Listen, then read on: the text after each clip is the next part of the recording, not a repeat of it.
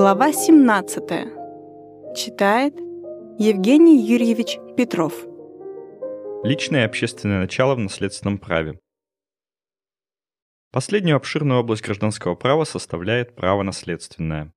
Вопрос о судьбе имущества после смерти его субъекта-хозяина имеет огромное как личное, так и общественное значение.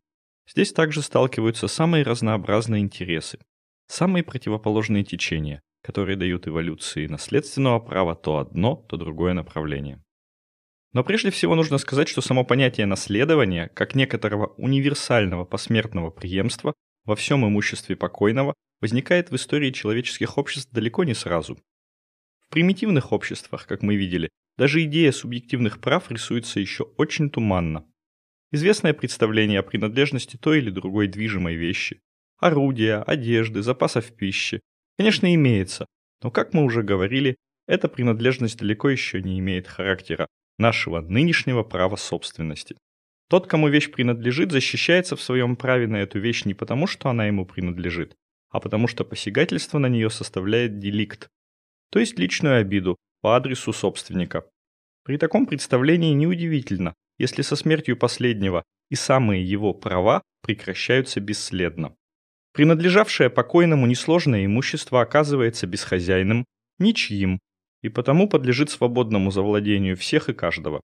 Любопытное переживание этого воззрения мы встречаем, например, еще в старом римском праве, которое провозглашало, что понятие воровства неприменимо к захвату наследственного имущества. Rei hereditaria furtum non fit. Пока оно не принято наследником. Оно еще ничье, и потому завладение им не есть кража. Однако, такой порядок вещей мыслим лишь до тех пор, пока общество представляет аморфную массу индивидов, ведущих почти совершенно обособленное существование. Положение, конечно, должно радикально измениться с того момента, когда внутри общества появляются такие или иные связи, которые теснее сплачивают известные группы индивидов. Такой именно связью является прежде всего связь семьи и возникающая далее на ее основе связь рода. Появление этих союзов обозначает уже возникновение вокруг индивида некоторых концентрических кругов из лиц, к нему более близких, чем все остальные. В семье и роде человек находит себе поддержку и защиту против всяких врагов. Семейные и родичи помогают ему при жизни, мстят за его убийство и так далее. Естественно поэтому, что эти же более близкие люди должны иметь и преимущественное право на оставшееся после него имущество. По отношению к недвижимости дело уже с самого начала обстояло иначе. Самое представление о каких бы то ни было правах на нее не могло появиться раньше перехода к оседлости и земледелию. А этот переход возможен только в обществе с уже устоявшейся семейной и рядовой организацией. Но при этом, как мы знаем, древнейшему праву неизвестна индивидуальная собственность на землю. Земля считается принадлежащей тем или другим союзам, из которых народ или племя складывается, то есть общинам, родам, семьям. Вследствие этого смерть отдельного домохозяина отнюдь не обозначала наступление безхозяйности для той земли, на которой он сидел. Истинный хозяин, то есть семья, а при ее отсутствии род или община не исчезал. Менялись лишь лица, имевшие право на непосредственное пользование. Самый характер имущественного усвоения, характер собственности, определял таким образом здесь неизбежность посмертного преемства и ставил порядок этого последнего в непосредственную зависимость от семейного и родового строя. Большое значение имело далее и развитие экономического оборота, который не может мириться с распадением имущества. Все деловые отношения покоятся на кредитоспособности их участников, а эта кредитоспособность была бы совершенно непрочной, если бы она могла быть разрушена случайным событием – смертью контрагента.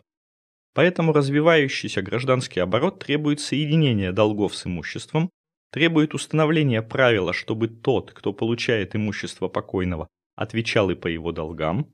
Вследствие этого наследственный переход приобретает характер преемства универсального. Наследственная масса мыслится не как сумма разрозненных имущественных объектов, а как некоторое единство, в котором наличность и долги, актива и пассива сливаются в одно юридическое целое – Universum Jus, переходящее не к случайному захватчику, а к известным, заранее предопределенным лицам, наследникам. Наконец, не остаются без влияния и мотивы идеологического, трансцендентного порядка. Те или другие представления о загробной жизни и о связи поколений уходящих с поколениями остающимися налагают соответственный отпечаток на характер наследственного перехода. В зависимости от большей или меньшей силы этого элемента в нормах о наследовании сказывается большее или меньшее влияние религии, и самое наследование выходит далеко за пределы простого имущественного преемства. Так, например, по представлению древних римлян, наследование есть прежде всего преемство в самой личности покойного. Отсюда невозможность отречься от наследства для ближайших наследников покойного, например, членов его семьи, «heredes sui et necessarii». Отсюда же и полная ответственность наследников за долги наследодателя. Ответственность собственным имуществом, если наследственная масса окажется для покрытия долгов недостаточной. Под влиянием всех этих мотивов складывается мало-помалу институт наследования. По древнейшему праву наследование известно только в одном своем виде, именно в виде наследования по закону. Личность наследника определяется самым строением семьи и рода, и как положение лица в этих последних не может быть изменено частной волей индивида, так не может быть изменен ею и предопределенный этим семейным строем порядок наследования. Другими словами, чего-либо подобного завещанию древнейшее гражданское право еще не знает. Известное изречение, которым обыкновенно, по примеру средневекового английского писателя Гланвиллы, характеризуется старое германское право «Solus Deus heredem facere potest, non homo». Только Бог может сделать наследниками, но не человек. Отлично передает представление о наследовании не только этого последнего, но и всякого древнего права вообще. Индивид еще связан родом, поглощенным, ибо вне его он в эту древнейшую эпоху беспомощен. Но затем, как мы уже знаем, положение меняется. Крепнущее и развивающееся государство ослабляет значение родового союза. Индивид, в свою очередь, начинает чувствовать свою силу и потребность в ее свободном применении. Личное индивидуальное начало вступает в борьбу с началом общинным, родовым, семейным. Однако первые шаги в этой борьбе еще очень скромны. Личная воля на первых порах пытается двигаться, лишь приспособляясь более или менее к порядку законного наследования и не нарушая его коренных устоев. Одним из древнейших видов посмертных распоряжений является распоряжение отца о разделе семейного имущества между детьми, законными наследниками. Таков, например, ряд нашей русской правды. С одной стороны, идея отцовской власти, а с другой стороны, то обстоятельство, что такое распоряжение не нарушает прав и интересов родичей, способствует раннему признанию юридической силы за подобными распоряжениями. Другим древним суррогатом завещания является усыновление будущего наследника. Быть может, первоначально такое усыновление допускалось лишь при отсутствии собственных детей или при наличности других уважительных причин. Во всяком случае, такое усыновление формально не ломало порядка законного наследования. Оно, напротив, вводило будущего наследника в ряды законных. Только в таком виде было возможно избрание наследника, например, в древнем греческом праве. Такой же характер имеет и институт адфатомии или гейретингс в праве древнегерманском. Дальнейшим этапом в развитии посмертных распоряжений является, по-видимому, назначение из имущества, вообще переходящего к законным наследникам, отдельных частичных выдач, отказов или легатов, например, по душе на церковь и так далее. По мнению многих, только в таких отдельных выдачах или легатах могло состоять древнейшее римское завещание. Во всяком случае, только их знало средневековое завещание у германцев. Личность же самого наследника, как сказано, определялась, по их представлениям, самим Богом и не могла быть изменена человеческой волей. Это воззрение, в принципе, продолжает сохраняться еще и до ныне во французском праве, где общим правилом является известное «назначение наследника не допускается», и где всякое завещательное распоряжение рассматривается под углом зрения наследственных отказов – «lex». У некоторых народов, наконец, отступление от обычных норм законного наследования и назначение наследника начинает допускаться с согласия всей общины народного собрания. Таково древнеримское testamentum comitiis collatis. Обычный законный порядок отстраняется отдельным сепаратным законом. Начавшись в таких скромных формах, завещательная свобода затем постепенно все более и более расширяется. Развитие свободы собственности и имущественных распоряжений при жизни влечет за собой и свободу распоряжения на случай смерти. У одних народов это расширение идет быстрее, у других медленнее. У римлян, например, почти весь процесс развития завещательной свободы лежит за порогом истории. меж тем как у новых народов он протекает медленно еще на всем протяжении средних веков. При этом свобода завещательных распоряжений устанавливается не с одинаковой легкостью в зависимости от разных видов имущества. Она допускается легче по отношению к движимости и труднее по отношению к недвижимости. Так, например, в старогерманском праве завещание долго могло касаться только движимого имущества, меж тем как недвижимость должна была переходить непременно к законным наследникам и даже не подлежала ответственности за долги. Мало-помалу, однако, и здесь это различие сглаживается. Свобода завещания далее, по понятным причинам, скорее устанавливается по отношению к имуществам благоприобретенным и труднее по отношению к родовым. Так, например, в нашем действующем русском праве еще и в настоящее время имущества родовые могут быть завещаемы только в очень узких пределах. Но в большинстве современных европейских законодательств это различие уже исчезло. Таким образом, свобода посмертных распоряжений составляет вместе со свободой собственности и свободой договоров один из краеугольных камней современного гражданского строя. В длинном историческом процессе индивидуальная воля пробилась через сложную сеть всевозможных стеснений и заняла принципиально решающее положение. Однако завещательная свобода имеет свои обратные стороны. По мере ее установления перед гражданским правом возникает новый весьма важный вопрос. Наследодатель может иметь близких родных, которые в нем имели своего единственного кормильца, которые при его жизни имели даже законное право требовать от него содержания, и которые с его смертью лишатся этого, быть может, единственного источника своего существования. Может ли при таких условиях наследодателю быть предоставлена полная свобода завещательного распоряжения? Можно ли ему предоставить право, игнорируя, например, своих детей или родителей, завещать все свое имущество лицу совершенно постороннему? Конечно, с одной стороны, каждый волен распорядиться своим имуществом как ему угодно. С другой стороны, можно ли в такой степени забывать об интересах этих близких лиц?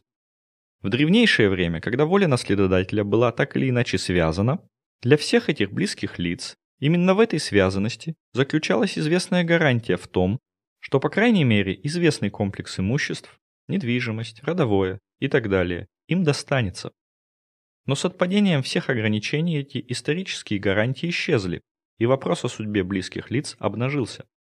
Уже римское право разрешило указанную дилемму установлением так называемого необходимого наследования и института обязательной доли. Ближайшие в семейном порядке к наследодателю лица, именно нисходящие, при их отсутствии восходящие, и, наконец, при известных условиях братья и сестры имеют право требовать, чтобы им была оставлена из наследства, по крайней мере, некоторая часть их законной доли. Это и есть так называемая обязательная доля. Размер ее был определен сначала в виде одной четверти той части, которую получил бы каждый из них при наследовании по закону, а затем Юстинианом он был повышен до одной трети и даже до одной второй, в зависимости от общего количества необходимых наследников. Вслед за тем идея необходимого наследования была вместе с римским правом реципирована новыми народами и стала прочным достоянием западноевропейского континентального наследственного права. Хотя детали регулируются в разных законодательствах не вполне одинаково. Ограничимся здесь лишь главнейшим. Теми близкими лицами, которые имеют право на обязательную долю, в большинстве законодательств признаются нисходящие, восходящие супруг покойного. Швейцарское уложение, однако, присоединяет сюда еще родных братьев с сестрами. Размер обязательной доли определяется или для всех случаев одинаково, или же варьируется. Так, по германскому уложению она равняется всегда половине законной доли, меж тем, как по швейцарскому она определена в три четверти для нисходящих, одной второй для родителей и одной четверти для братьев и сестер. Во французском праве та доля имущества, которой наследодатель может распорядиться в завещании, так называемая quotité disponible, равняется при одном ребенке половине всего наследства, при двух одной трети, при трех одной четверти, и затем уже остается неизменной. Наконец, в большинстве законодательств, по примеру римского права, при наличности уважительных причин, преступления или обиды по отношению к наследодателю, дурное поведение и так далее, допускается лишение этой обязательной доли волей завещателя. Напротив, французское право такого лишения не допускает. Что касается нашего русского права, то оно института необходимого наследования не знает, удовлетворяясь историческим запрещением завещать родовые имущества.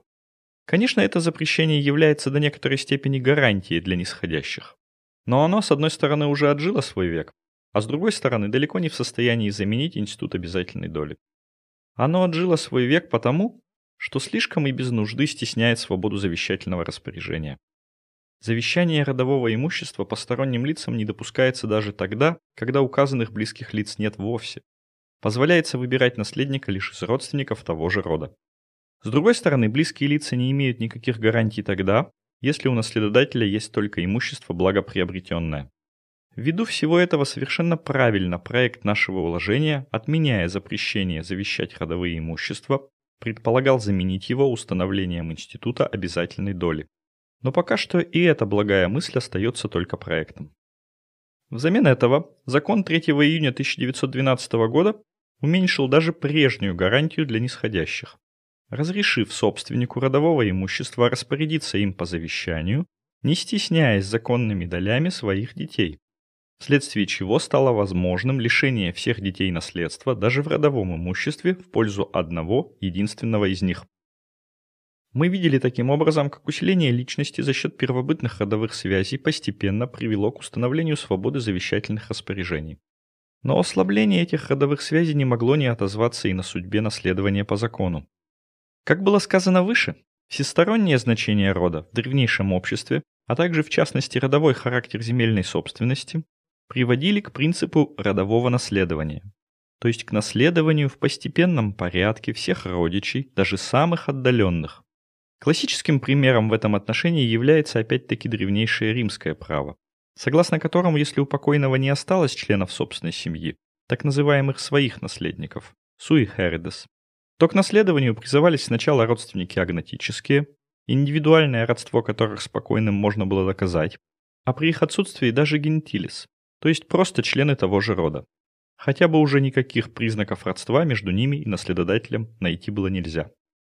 Но затем развитие государства с одной стороны и индивидуалистического строя жизни с другой стороны уничтожает прежнее реальное значение родов, а вместе с тем начинает осыпаться почва под всем зданием родового наследования. Так, например, в том же римском праве уже во второй половине республики исчезает указанное наследование гентилис. Но этого мало. Преторский эдикт идет дальше и вводит существенное ограничение даже для наследования родственников, индивидуальное родство которых несомненно. Он отказывается давать наследство боковым родственникам далее шестой степени родства. Взамен этого начинает заявлять претензию на известное участие в наследовании государства, взявшее на себя значительную долю тех задач, защиты, презрения и так далее, которые раньше выполнялись родовыми союзами.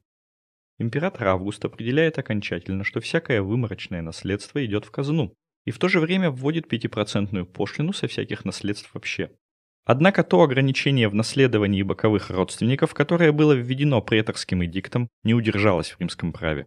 Реформируя общий порядок наследования по закону в своих новеллах, Юстиниан не установил никаких пределов в этом отношении, вследствие чего в римском праве самой последней стадии боковые родственники призываются к наследованию до бесконечности, ad infinitum. В праве новых народов родовое начало удерживалось вообще сильнее и долее, чем в праве римском, и потому римское право о наследовании боковых ad infinitum казалось здесь естественным и долго не возбуждало сомнений. Сомнения пришли значительно позже и совсем с другой стороны. С тех пор, как мыслители вообще стали задумываться над причинами социальных бед и социальных неравенств, их мысль невольно останавливалась на значении в этом отношении наследования, так как оно, очевидно, ставит одних людей с самого начала в более привилегированное положение, чем других. Естественно, поэтому, что наследование вообще стало предметом оживленной критики. Уже Бентам, полагавший, что необходимо вообще стремиться к уравнению имущественных условий каждого, настаивал на серьезном ограничении наследования. Не считая возможным ограничивать право завещательных распоряжений, он в то же время думал, что если наследодатель этим правом не воспользовался, то наследование по закону может быть допущено только для детей, родителей, братьев и сестер. При их отсутствии наследство должно идти в казну. Аналогичные идеи высказывались нередко и деятелями Великой Французской революции – Мирабо, Робеспьером и другими. В соответствии с ними в тысяча семьсот девяносто третьем году Дюран-де-Майаном был внесен законопроект, в силу которого государство при наследовании родственников до седьмой степени должно было получать известную, прогрессивно растущую часть наследства, а при наличности дальнейших – все. Этот законопроект не получил санкции, однако вызвавшее его настроение отразилось, хотя и в ослабленной степени, на код Наполеон. Он первый ввел ограничение наследования боковых родственников двенадцатой степенью родства. К примеру французского кодекса последовало затем австрийское уложение тысяча восемьсот одиннадцатого года. Регулируя порядок законного наследования по линиям или парентеллам, прежде всего призываются к наследованию нисходящие покойного, первая парентелла, затем его родители и их потомство, вторая парентелла, далее деды и бабки и их потомство, третья парентелла и так далее. Этот кодекс ограничивает призвание родственников шестой парентеллой. При отсутствии этой последней наследство считается выморочным. В течение девятнадцатого века критика наследственного права продолжалась. Горячими противниками наследования являлись сен-симонисты. Базар взамен наследования предлагал учреждение особых банков, которые распределяли бы наследство не между родственниками, а между достойнейшими. Энфанти относился несколько мягче. Он отрицал только наследование боковых родственников и для устранения его проектировал введение такой высокой прогрессивной наследственной пошлины, которая при переходе наследства к боковым родственникам почти исчерпывала бы его целиком. Нечего говорить о том, что наследование принципиально отвергается социализмом. Наследование во всех его видах, конечно, тесно связано с нынешней частноправовой организацией хозяйства, и отрицательное отношение к последней неизбежно должно влечь за собой отрицание наследования. Однако критическое отношение к наследованию отнюдь не связано с такими крайними учениями. девятнадцатый век чрезвычайно богат разнообразными проектами реорганизации наследственного права с точки зрения его большего или меньшего сужения в интересах государства. Нет возможности и необходимости останавливаться на всех этих проектах в отдельности. Достаточно простого факта их существования для того, чтобы убедиться, насколько вопрос о наследовании, его справедливых пределах является очередным вопросом современного гражданского права. Почва под прежним зданием наследственного права очевидно выветрилась, и оно должно быть перестроено на новом, соответствующем нынешнему реальному строю общества фундаменте. Однако все ли части этого здания одинаково обветшали? Все ли они одинаково подлежат сломке? Обратимся прежде всего к наследованию по завещанию. Можно ли думать об уничтожении принципа завещательной свободы? Был один момент, когда законодательство французской революции дошло до этого. Уничтожив аристократический принцип наследования старшего сына, что было нормальным порядком законного наследования в дворянском сословии до революции, и установив демократическое начало равного наследования всех детей, деятели революции поддались опасению, как бы свобода завещаний не свела всех их стремлений на нет. Вследствие этого декретом седьмого марта тысяча семьсот девяносто третьего года право завещательных распоряжений было объявлено уничтоженным вовсе. В обосновании этой меры приводились соображения о том, что со смертью лица все его права кончаются, и что он не может навязывать потомкам тирании своей воли. Однако скоро эта мера была отменена, и ограничение завещательной свободы свелось только к установлению указанного выше резерва в интересах ближайших наследников. С той поры вопрос об уничтожении завещательного права серьезно не ставится. До тех пор, пока хозяйственный строй будет покоиться на началах частной инициативы, уничтожение права распорядиться своим имуществом на случай смерти привело бы только к целому ряду тяжелых отрицательных последствий.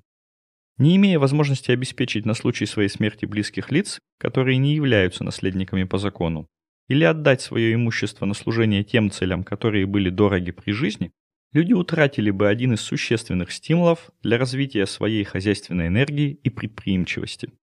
Взамен этого под конец жизни могла бы развиться наклонность к бесполезным тратам и расточительству. Если при таких условиях вполне законны и необходимы некоторые ограничения завещательной свободы в интересах ближайших родных в виде описанного выше необходимого наследования, то о полном уничтожении этой свободы не может быть речи. Можно еще поставить только вопрос о том, не следует ли государство, обеспечивающее индивиду свободу его деятельности и тем способствующее накоплению имуществ, признать также известным обязательным участником в наследстве. Эта мысль действительно находит в себе осуществление в институте наследственной пошлины. Пошлину эту можно повышать и понижать, но идти дальше этого и устанавливать еще какое-нибудь ограничение завещательной свободы в интересах государства, давать ему, например, какое-нибудь необходимое наследственное право рядом с другими необходимыми наследниками, было бы во многих отношениях нецелесообразно. Таким образом, вопрос о перестроении наследственного права концентрируется на наследовании по закону. Но что именно вызывает сомнения в этой области? Можно ли прежде всего отказаться от наследования нисходящих? Очевидно, нет. Это значило бы прежде всего отнять у родителей уверенность в том, что результаты их трудов пойдут тем, интересы которых составляли главную заботу их жизни. И вследствие этого вызвать тоже ослабление народной энергии, о котором мы говорили выше. Конечно, при сохранении завещательного права дети могут быть обеспечены завещанием родителей. Но, во-первых, завещание не всегда может быть совершено. А во-вторых, все это уничтожение законного наследования нисходящих практически превратилось бы тогда в установление всеобщей обязательности завещания, то есть привело бы только к обременению народа излишней формальной повинностью. С другой стороны, лишение детей законного наследования выбрасывало бы их тотчас же после смерти родителей на улицу, часто в совершенно беспомощном состоянии. Вследствие этого вопрос о наследовании нисходящих также серьезно не ставится. Даже Джон Стюарт Милль, вообще отрицательно относившийся к законному наследованию, признавал наследование нисходящих, хотя желал ограничить его только тем, что необходимо для вступления их в самостоятельную жизнь. Однако эта последняя мысль сочувствия не встречает. И действительно, практическое осуществление ее запутало бы государство в очень сложный вопрос об определении того, что именно необходимо детям для самостоятельной жизни. Вызвало бы всеобщее раздражение и бесконечное разнообразие всевозможных обходов. Можно ли далее устранить законное наследование восходящих? Этот вопрос несколько сложнее, ввиду того, что родители обыкновенно меньше зависят от детей, чем дети от родителей. Однако и этот вопрос должен быть решен в положительном смысле. Родители в свое время заботились о детях, обязаны были давать им содержание и сплошь и рядом имеют в них на старости единственную поддержку. Ввиду этого во всех западноевропейских законодательствах наследственное право восходящих признается бесспорным. Мы видели даже, что они относятся к числу наследников необходимых. Тем более заслуживает осуждения наше действующее русское право, которое, хотя и говорит в первой части томе десятом о наследовании в линии восходящей, но по существу такое наследование отрицает.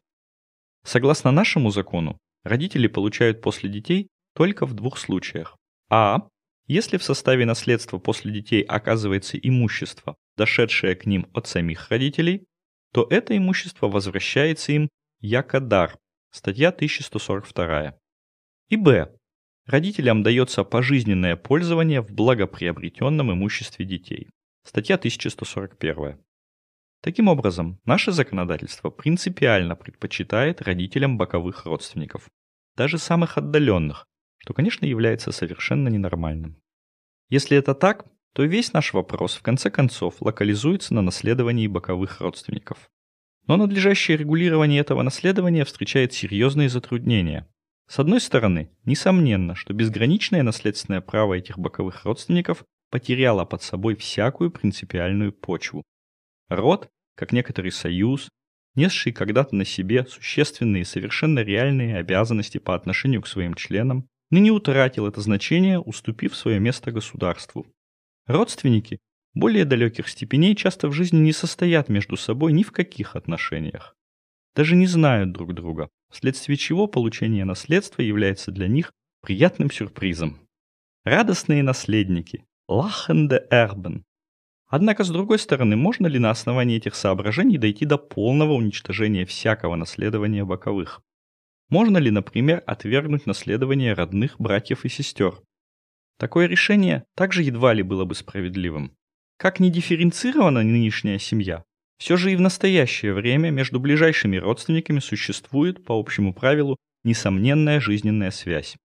Все же они часто являются поддержкой друг для друга, и недаром, как мы видели, некоторые законодательства включают братьев и сестер даже в число необходимых наследников. Таким образом, нужно найти середину.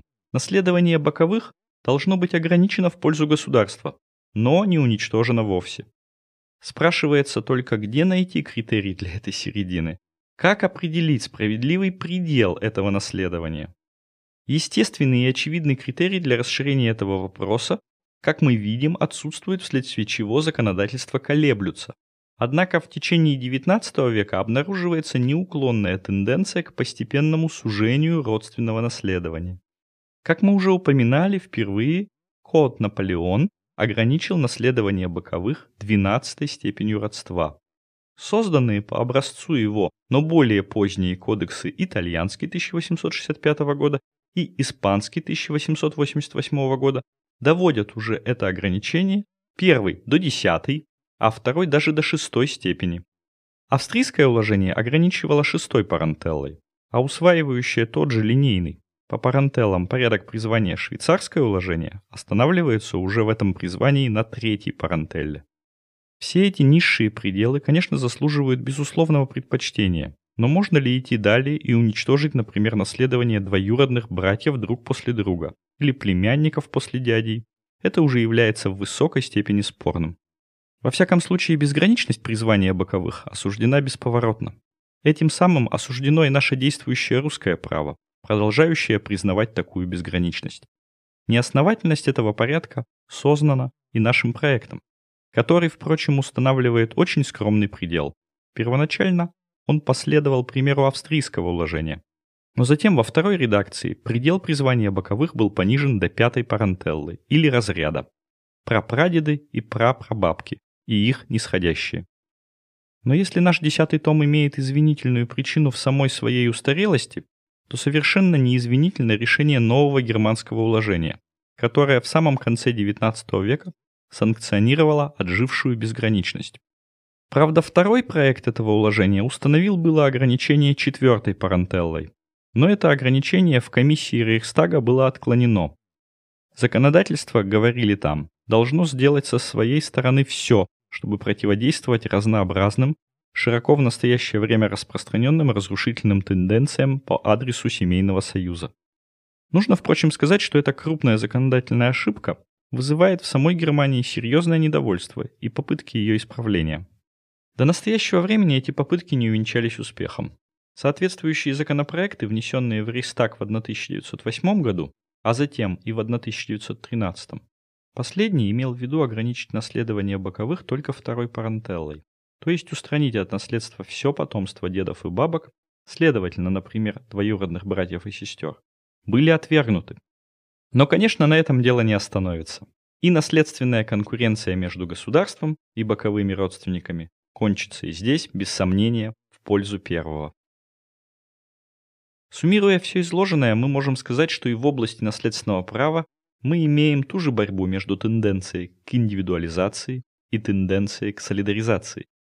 Если в развитии свободы завещательных распоряжений торжествует первое, то в возрастающем участии государства в наследовании получает осуществление вторая. Отрешаясь от исторической солидаризации в союзах родовых или общинных, развивающееся общество переходит к солидаризации в государстве. Заслуживает быть отмеченным в заключении еще только одно обстоятельство. Область наследственного права по сравнению со всеми предыдущими областями гражданского права отличается той счастливой особенностью, что во всех рассмотренных выше спорных вопросах мы не находим обычного обращения к судейскому справедливому усмотрению. Как это ни странно, но ни в вопрос о необходимом наследовании, ни в вопрос о пределах наследования боковых родственников доктрина свободного права со своими обычными приемами проникать не рискует. И, конечно, вся постановка этих вопросов от этого только выигрывает.